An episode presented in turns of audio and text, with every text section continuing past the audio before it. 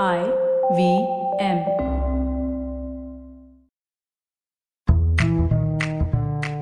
SBI life insurance అందిస్తున్న one SIP ఫైనాన్స్కు స్వాగతం. ఎస్బీఐ లైఫ్ ఇన్సూరెన్స్ మన కోసం మన వాళ్ళ కోసం. పరిశోధనకు ఆర్. మనం ఈ పదాన్ని ముందుగా రెండు భాగాలుగా విభజిద్దాము. రీ మరియు సర్చ్. నేను మీకు స్పష్టం చేస్తాను. పరిశోధన అనేది సంక్లిష్టమైన గుణాంకాలు. సంక్లిష్ట సంఖ్యలు మరియు అతి పొడవైన నివేదికలు కాదు. ఇది పూర్తిగా మళ్ళీ శోధించడం. మీ కళ్ళు మూసుకొని ఊహించుకోండి. మీరు రోజుల ఆర్థిక విషయాల గురించి అనేక వార్తా కథనాలు చూస్తారు. ఇది ఎల్లప్పుడూ మన చుట్టూ ఉంటుంది. ఎందుకంటే డబ్బు ప్రాథమికంగా ప్రాథమిక అవసరం. కాబట్టి అర్థం చేసుకోవాల్సిన మొదటి విషయం ఏమిటంటే ఫైనాన్స్ అనేది ఒక సబ్జెక్ట్గా అర్థం చేసుకోకూడదు. ఇది రీసెర్చ్ జర్నీగా అన్వేషించాలి.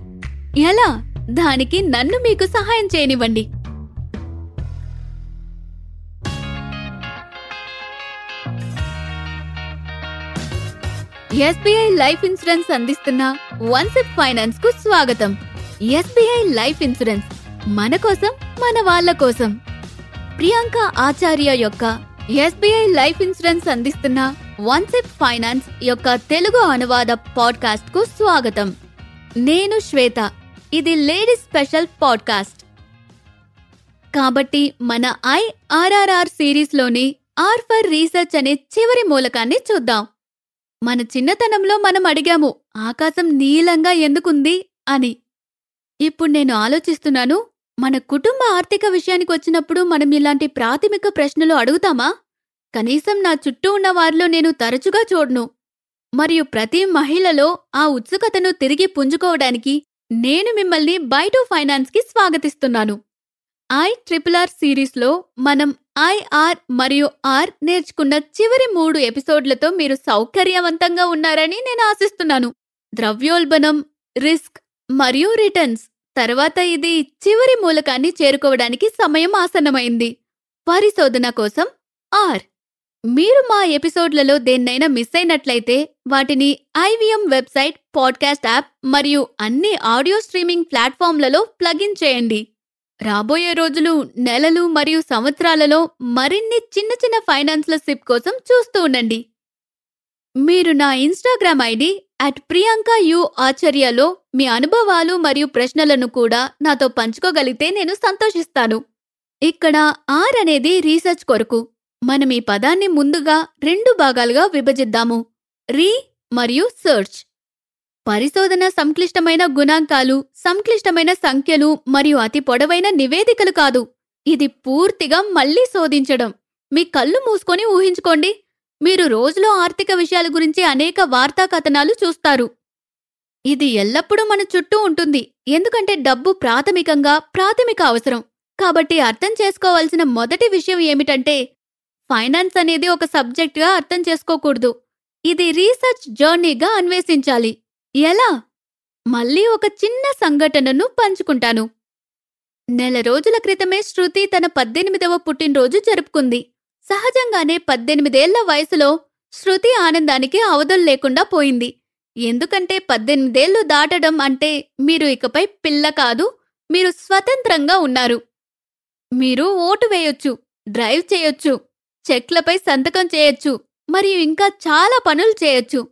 ఇది ఆమెకు విముక్తి పుట్టినరోజు ఆమె పుట్టినరోజు తర్వాత ఒక వారం తర్వాత శృతి ఒక ప్రకటన చూసింది. అది మనీ పార్కింగ్ పథకం గురించి. శృతి మరింత అర్థం చేసుకోవాలనే కుతూహలంతో తండ్రిని అడిగింది. శృతి తండ్రి చాలా ఆధునికీకరించిన తండ్రి మరియు శృతితో చాలా బహిరంగ సంభాషణలు జరిపారు. కాని ఆర్థిక విషయాల గురించి వారు నిజాయితీగా ఉన్న మొదటి ఉదాహరణ ఇది. అతని మొదటి స్పందన శృతి ముందు నీ డ్రైవింగ్ స్కూల్ అనుభవాన్ని ఆస్వాదించు. దీన్ని మనం తర్వాత నిర్వహించవచ్చు. దీనికి చాలా సమయం కావాలి. మరియు మీరు మీ అసైన్మెంట్లు మరియు కళాశాల కార్యకలాపాలతో ఎప్పుడు బిజీగా ఉంటావు.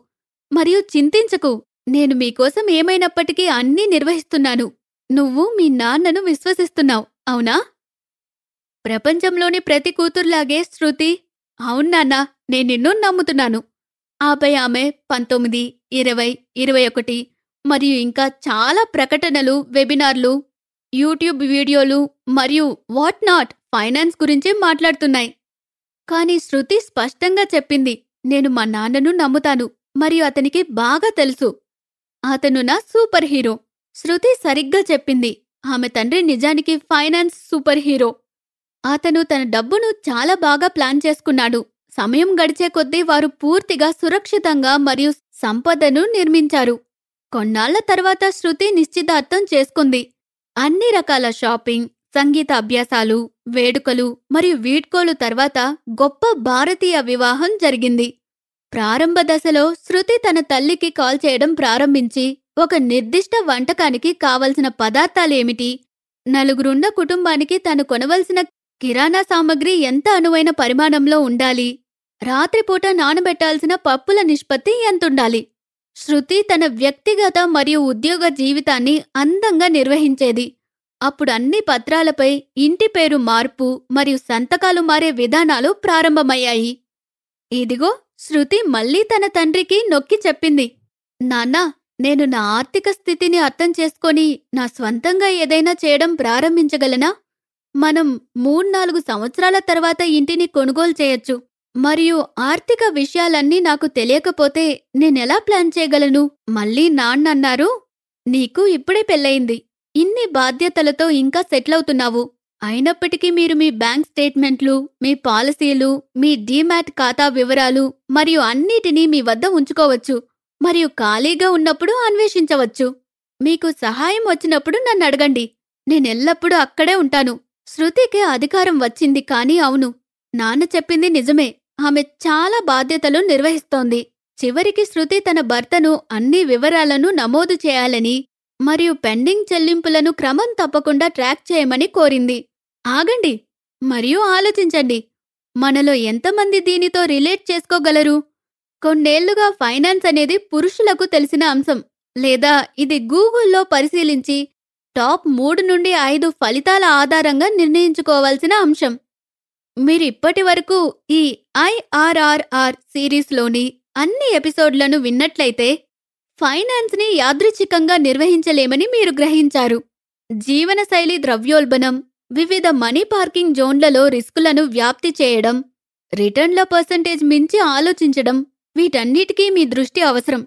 కానీ మహిళలు మల్టీటాస్క్ చేస్తున్నారు. కాబట్టి ఎలా నిర్వహించాలి? మీ చింతలన్నిటినీ క్రమబద్ధీకరించడానికి నేను మీకు సరళమైన మూడు దశల సూత్రాన్ని ఇస్తాను. ఒకటి ఆధారపడవద్దు చర్చించండి. డబ్బుతో ఏం జరుగుతుందో పెట్టుబడి పెట్టడం మరియు బీమా చేరడంలో ప్రతిదీ ఎలా పనిచేస్తుంది మీరు ఎక్కడ పాత్ర పోషిస్తారు అనే విషయాలపై మీ కుటుంబంతో నిజాయితీగా సంభాషణలు జరపండి.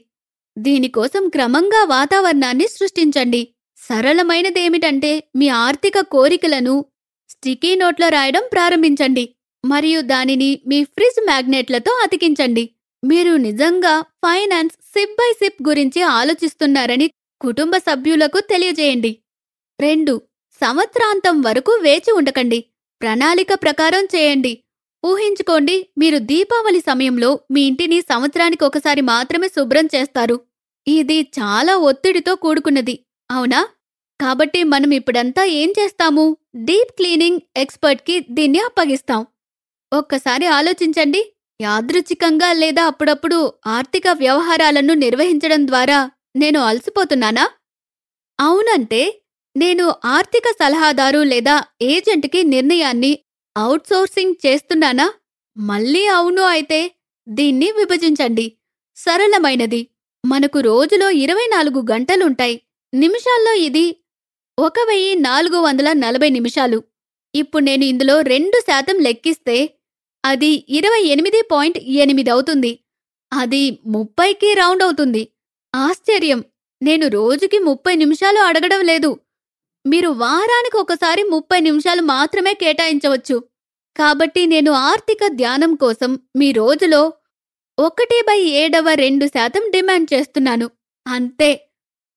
పత్రాలు చెల్లింపులు కుటుంబ ఆర్థిక వ్యవహారాలపై నిఘా ఉంచండి. మరియు జీవితం జింగలాల్లా. మూడు మోసపోకండి. చదవండి. ఇక్కడ నేను కలిసే ప్రతి ఒక్కరు చెప్పారు. మేము నిజంగా కోరుకుంటున్నాము. కానీ ఏమి చదవాలో మాకు ఖచ్చితంగా తెలియదు. బ్యాంకింగ్ కోసం ఆర్బీఐ మార్కెట్ల కోసం సెబీ బీమా కోసం ఎఫ్ఆర్డీఏ.